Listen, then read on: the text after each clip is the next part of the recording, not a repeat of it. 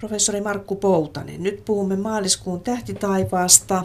Mitäs jos mennään iltalenkille, niin mitä siellä kannattaisi katsella, kun katsellaan tähtitaivasta? Kyllä siellä ihan viimeiset hetket, on katsoa näitä talven kuvioita siellä Orion ja Sirius, nämä alkaa jo aika aikaisin laskea tuonne taivaanrantaan. Ja kun illat vaalenee niin nopeasti, niin se tähtitaivaskin näyttää muuttuvan aika vauhtia. Että oikeastaan nyt se kevät-talven kaikkein hienoin ja, ja tyypillisin tähtikuvio on leijona. Ja tuossa vähän myöhemmin illalla se leijona on komeasti tuolla etelän suunnalla, että se on ehkä, voi sanoa se kevät-talven tähdistö, jota nimenomaan sinne suuntaan kannattaa katsella. Mihin aikaan tuo Orion nyt häipyy tuonne horisontin taakse? Kyllä se vielä tuossa illalla illan pimennyttyä on ihan, ihan hyvin näkyvissä, mutta kun tämä tähtitaivas muuttunut niin nopeasti, tai pikemminkin kuin iltavaalinen niin nopeasti, niin kyllä se tuolla jo maaliskuun loppupuolella alkaa tiukkaa tehdä, että sitä Orionia kunnolla ehtii näkemään. Että tässä maaliskuun alkupuolella vielä näkee niitä talven kuvioita, mutta se tosiaan muuttuu aikamoista vauhtia tässä tämän, nimenomaan tämän maaliskuun aikana. Onko se Sirius enää näkyvissä?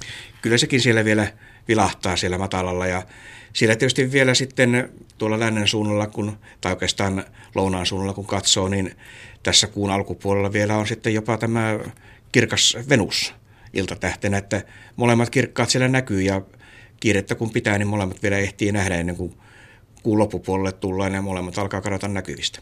Suosittelit tuota leijonaa katsottavaksi. Tässä on edessämme nyt leijonan kuva, niin se on ihan leijonan näköinenkin tuo tähtikuvio, että voi ymmärtää, että se on leijonaksi laitettu. Niistä on sanottu, että tämä leijona on yksi niitä harvoja tähtikuvioita, joka edes jollain tavalla muistuttaa nimeään. Ja kyllä siinä hyvällä mielikuvituksella voi nähdä niin kuin tuon makavan leijonan, missä pää on kohti länttä ja fyrstö, eli takapuoli tuonne sitten itäänpäin, niin hyvällä mielikuvituksella tämän voi nähdä, mutta eihän siinä tietysti kovin selkeitä leijonan piirteitä enää, mutta siinä se nimenomaan se oikea reuna, tämmöinen vähän nurinpäin oleva kysymysmerkki, niin se on se, jota, josta ehkä sen helpoiten tunnistaa.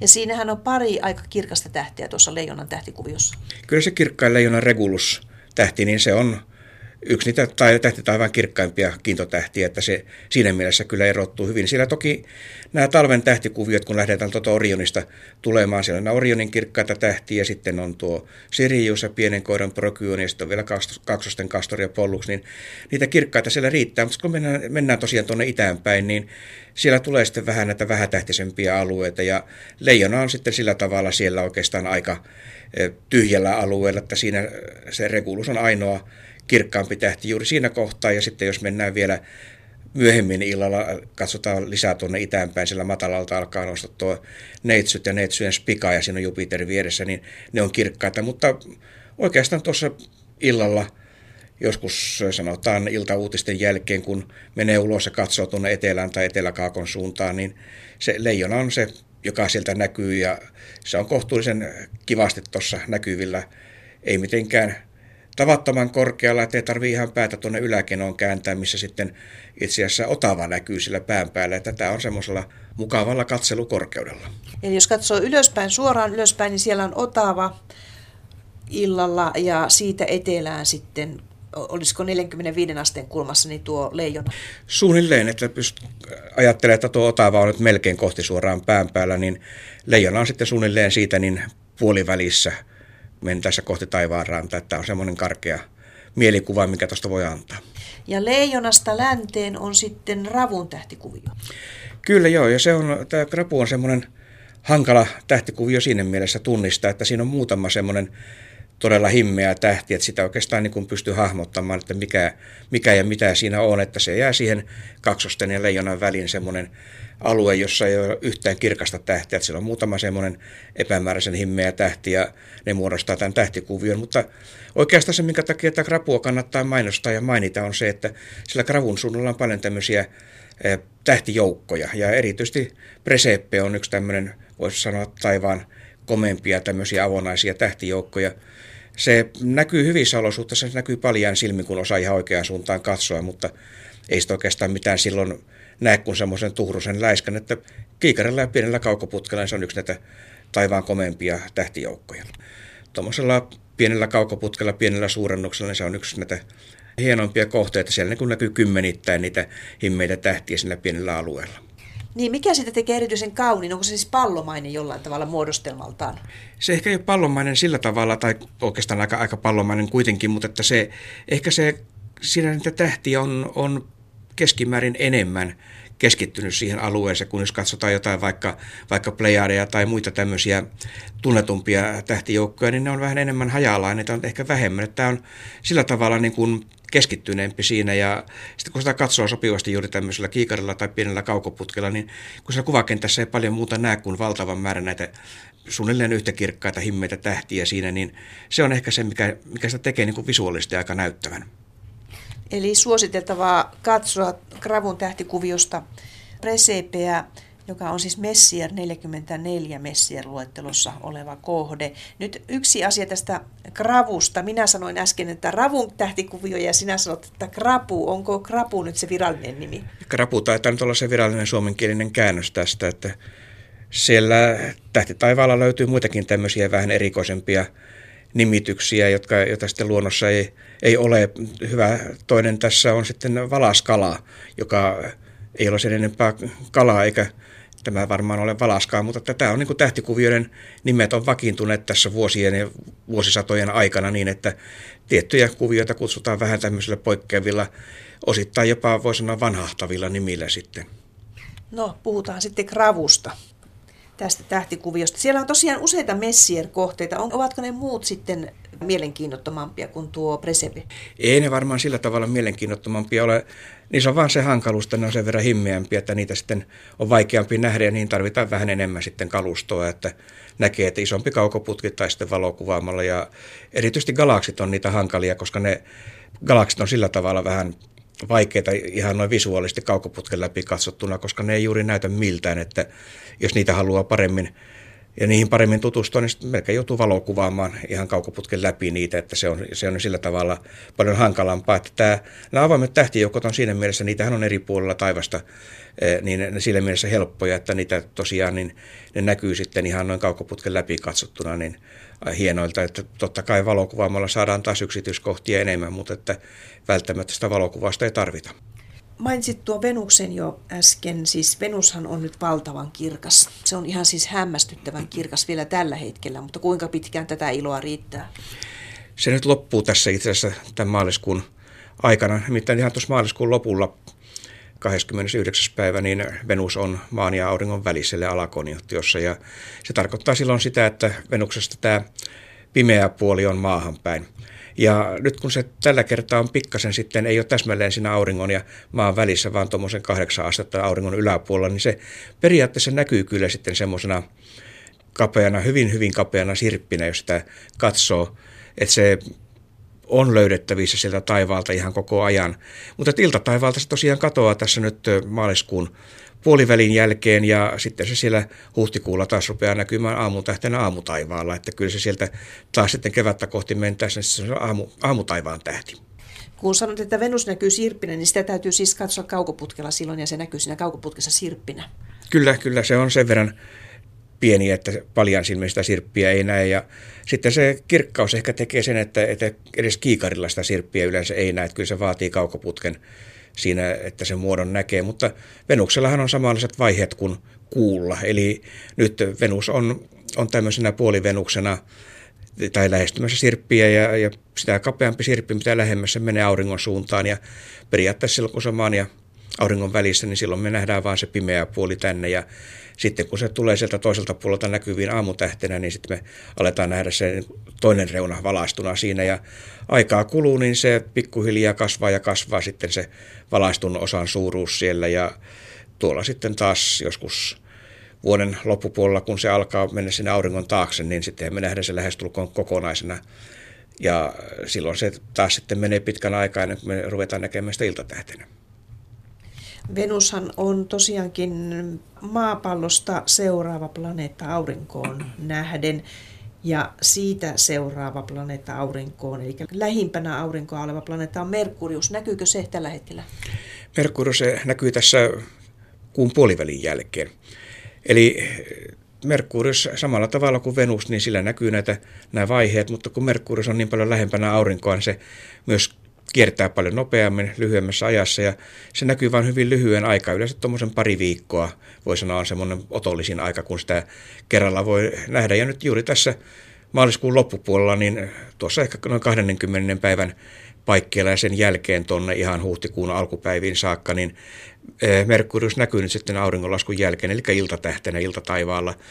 Se on aina siellä hyvin lähellä taivaanrantaa, eli auringonlaskun jälkeen heti kun alkaa vähän hämärtää, niin se täytyy silloin etsiä, koska se laskee sitten taivaanrannan taakse jo hyvin nopeasti, mutta juuri tuossa maaliskuun viimeisinä päivinä niin on ne otollisimmat hetket. Tuossa ehkä eh, noin tunti auringonlaskun jälkeen, niin siinä auringonlaskun suuntaan se siltä hyvin matalalta näkyy. Ja se tosiaan erottuu hyvin. Kyllä, kyllä se on sillä tavalla kirkas kuitenkin, että se näkyy. Ongelma on siinä, että siihen aikaan vielä kuitenkin tuo taivas on aika vaalea ja sitä on niin vaikea löytää sieltä. Että heti kun se löytää, niin sitä oikeastaan ihmettelee, että minkä takia että aikaisemmin on nähnyt. Eli se on todella, se on, se on kyllä ihan kirkas, mutta kun se on sillä vaalealla taivaalla, niin nimenomaan Suomesta nähtynä, niin taivas tummenee niin hitaasti siinä auringonlaskun jälkeen, niin se Merkurius ehtii laskea ennen kuin taivas on riittävän tumma, että se todella näkyisi helposti sieltä. No entäs Jupiter? Sehän on nyt myöskin ollut kirkas ja se on näkynyt lähinnä aamuyöllä.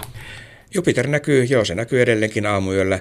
Se on tuolla Neitsyön tähdistössä aika lähellä spikatähteä. Ja kun tota leijonaa sitten vähän myöhemmin tuossa yöllä katsoo, niin kun leijona alkaa olla etelän suunnalla – niin Jupiter rupeaa nousemaan tuolta jostain sitten itä-kaakosta, kaakon suunnalta.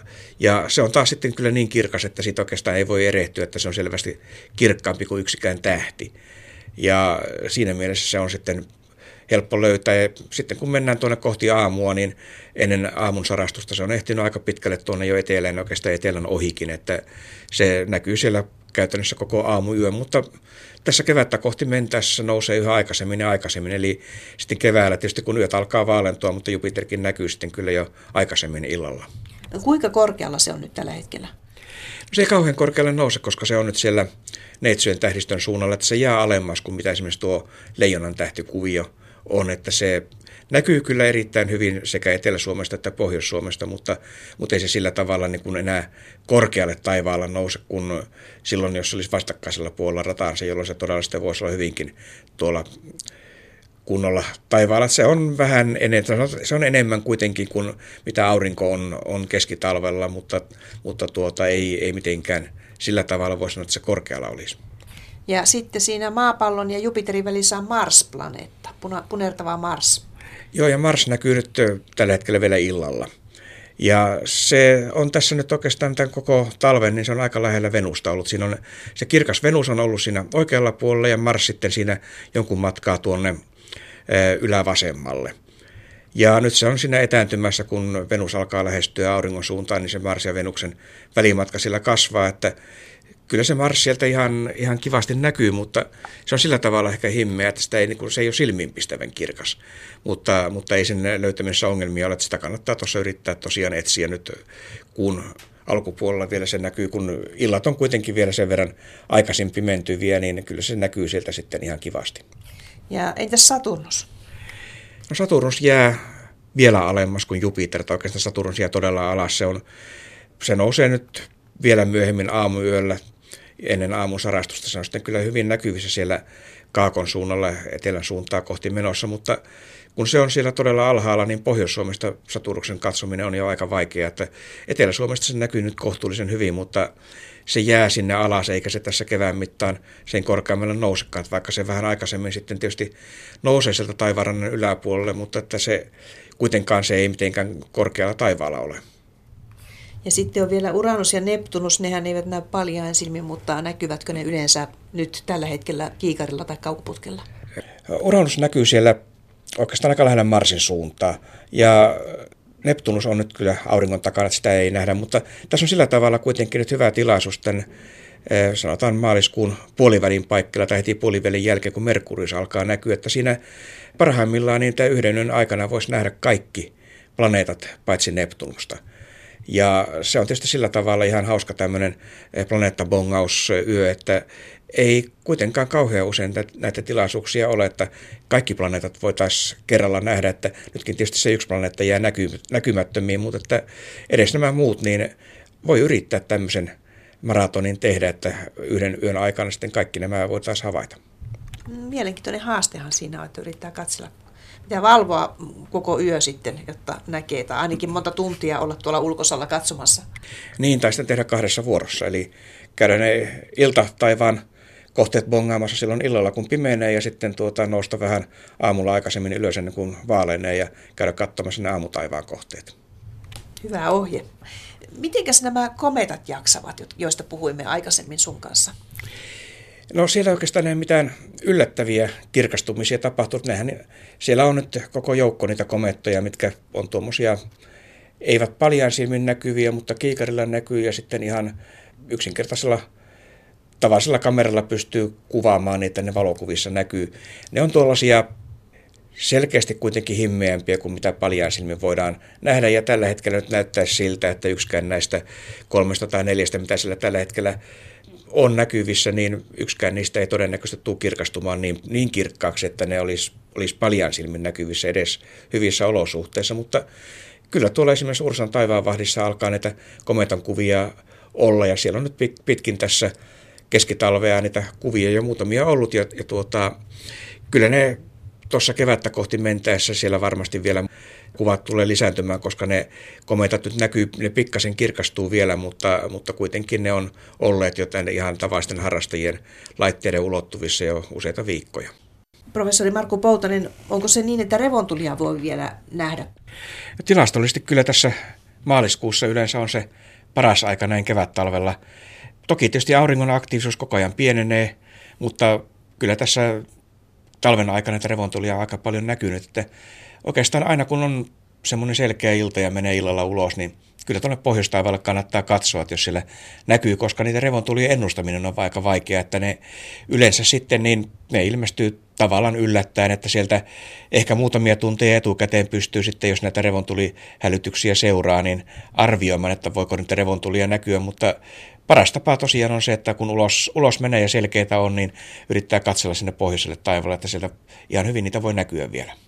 Sitten on yksi mielenkiintoinen tapahtumasarja tässä ihan nyt kohta puoliin, eli neljäs ja viides kolmatta kuu peittää Hyadien tähtijoukon tähtiä taivaalla.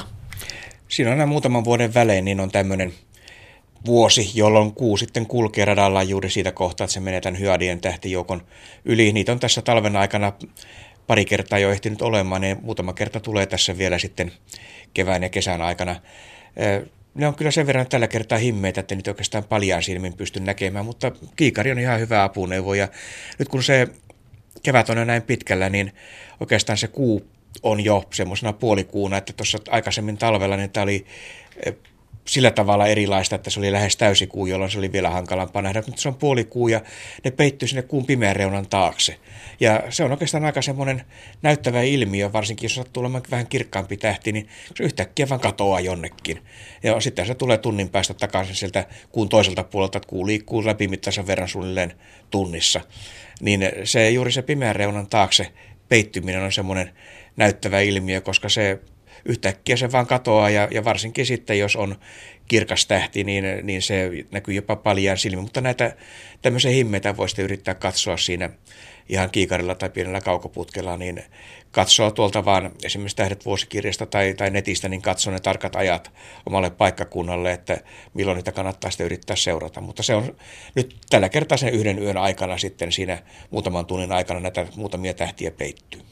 Ja se kuun pimeä puoli, niin se ei näy kunnolla, että se näyttää todella vähän mystiseltä, kun se, se tähti katoaa sieltä takaa näkyvistä. Se on nyt jo sen verran kuitenkin ohi kuun sirpin sirppivaiheessaan siellä se maatamo näkyy, kun maasta heijastuu valo sinne toiselle puolelle, mutta kun se tulee tuohon puolikuun vaiheeseen, niin se puolikuu on niin kirkas, että se ikään kuin peittää sen maatamon sieltä alle, että sitä ei erota enää, jolloin se todella ihan katsoo sitä paljaa silmin tai katsoo kiikarilla tai kaukoputkella, niin kyllä se ihan pimeältä näyttää se pimeä puoli ja silloin se todella niin, kun sitä reunaa ei näe, niin se yhtäkkiä vaan näyttää se tähti sieltä katoavan. 23. on kevätpäivän tasaus. Eli tällainenkin ilo-uutinen meille kesää rakastaville ihmisille. Niin, se riippuu siitä, että haluaako katsoa tähtiä vai aurinkoa, joka on se lähin tähti. Eli nyt sitten kevättasauspäivänä yö ja päivä ovat yhtä pitkät ja sitten mennään kohti kesää, eli, eli aurinko siirtyy taivaalla niin pohjoiselle pallonpuoliskolla, jolloin tällä pohjoisella pallonpuoliskolla päivä on pitempi ja yö lyhenee koko ajan, että tämä on hyvä merkki sitten siitä, että kevättä kohti ja kesää kohti mennään ja kevättasauspäivänä, niin siinä mielessä ollaan tasa-arvoisessa asemassa koko maapallolla, että kaikkialla maapallolla niin on yö ja päivä yhtä pitkät. Koko maapallolla? Koko maapallolla juuri siitä syystä, että aurinko paistaa kevättasauspäivänä kohti suoraan päivän tasan yläpuolelta, jolloin sitten sekä pohjoisella että eteläisellä pallonpuoliskolla niin aurinko näkyy samalla tavalla sitten. Ja sitten kun mennään kohti kevättä, ja kesää, niin aurinko näkyy pohjoisella pallonpuoliskolla paremmin, jolloin täällä on pitempi päivä ja vastaavasti eteläisellä pallonpuoliskolla yö on pitempi. Ja se on juuri tämä kevättasauspäivä ja vastaavasti taas sitten syksyllä syystasauspäivä, niin silloin meillä on, on tämä 12 tuntia ja 12 tuntia. Toki ilmakehä aiheuttaa tähän pienen eron, että ihan tasan tarkkaan 12 tuntia ei ole, mutta, mutta noin, jos ilmakehä ei olisi, niin tämä olisi täsmälleen se hetki, jolloin yö ja päivä on kaikkialla maapallolla saman mittaiset. Tuo oli hyvä tuo ensimmäisen vastauksesi alku, että tykkääkö katsella lähintätähteä aurinkoa vai tykkääkö katsella tähtiä, noita muita tähtiä. Ja tosiaankin sehän tarkoittaa nyt sitä, että kohta tähtitaivas vaalenee ja siis yöllä ja niitä tähtiä ei oikeastaan näy kuin muutama. Se on oikeastaan tuossa Etelä-Suomessa, niin toukokuun alkupäivät on vielä semmoisia, että hetki keskiyön jälkeen on semmoinen hetki, että siellä vielä tähdet jollain tavalla näkyy. Lapissahan tämä alkaa mennä tosiaan huhtikuussa sitten siihen, että siellä oikeastaan ei tähtitaivas enää kunnolla näy. Että tässä maaliskuun, huhtikuun alkupuoli on vielä semmoista aikaa, että tähtitaivas näkyy. Siellä voi sitten oikeastaan semmoinen hyvä ää, tilaisuus kanssa tässä kevät-talven alkukevään aikana on katsoa aamuyön tähtitaivasta, koska se on juuri oikeastaan ainoa aika vuodesta, jolloin täällä Suomessa näkyy sitten ne tähtikuviot. Siellä on aika paljon semmoista, mitä sitten ne, ne menee kesäaikana ohi. Eli kun kesällä on niin vaaleaa, me ei nähdä yötaivasta. Sitten kun syksy tulee, ne on ehtinyt laskea siellä matalalla etelässä. Eli kevät-talven aamuyön tähtitaivas on ehkä, voisi sanoa suomalaiselle tähtiharrastajalle, tähtien katselle se kaikkein oudoin, koska se on juuri se, jota ei muuna aikana näe kuin kevät-talven aamuyönä. Eli sellainen jännittävä eri asemassa kaikki tähdistöt siellä kuin mitä normaalisti. Kyllä, ja sitten tietysti se on sillä tavalla mielenkiintoinen, että kun menee kesällä tuonne jonnekin Välimeren seutuville tai etelämässä, missä on pimeät yöt kesälläkin, niin se on se kesäillan tähtitaivas, joka näkyy siellä. Ja siellä on paljon tämmöisiä hienoja tähtikuvioita, no toki Suomesta ne ei näy, esimerkiksi Skorpioni, jonka ihan pohjoisimmat tähdet vilahtaa tällä eteläisen Suomen taivaanrannassa siellä kevät-talven aamuyönä, niin Skorpioni on esimerkiksi semmoinen, joka sitten tuolla kun menee Välimeren seutuville tai, tai sitä etelässä, niin etelämpään päin, niin se on semmoinen yksi näitä hienoja kesän tähtikuvioita, jotka kannattaa painaa mieleen, jos sitten sattuu pimeänä yönä sitten jonnekin tuonne etelämaille. Siellä on Antares. Antares on juuri se, joka nippanappa näkyy Etelä-Suomessa. Se on ehkä semmoinen, voi sanoa, todellisen tähtiharrastajan koetinkivi, että onko nähnyt Suomesta Antareksen vai ei. Ja sitten tietysti eihän se enää ole temppu eikä mikä, kun menee esimerkiksi Keski-Eurooppaan, mutta juuri Suomesta, Etelä-Suomesta, niin se tuossa juuri muutaman parin tunnin aikana sopivalla hetkellä kevät-talven yönä, niin se voi tulla etelässä nähdä vilahtavan juuri ja juuri taivaanrannan yläpuolella, mutta siinä se melkein on. Edellyttääkö se tiettyä säätä siellä taivaanrannassa, tiettyä erityisen kirkasta säätä? No se sinänsä Antares on aika kirkas, mutta kun se on kuitenkin niin matalalla, niin kyllä se käytännössä tarkoittaa, että kyllä se aika, aikamoisen täysin selkeää täytyy sinne taivaanrantaan saakka olla. Viimeksi puhuimme myös noista helmiäspilvistä ja se oli sikäli huvittavaa, että sitten kohta jo tulikin semmoinen lehtijuttu oikein, että ihmiset olivat nähneet tosi komeita helmiäspilviä. Näkyykö niitä edelleenkin?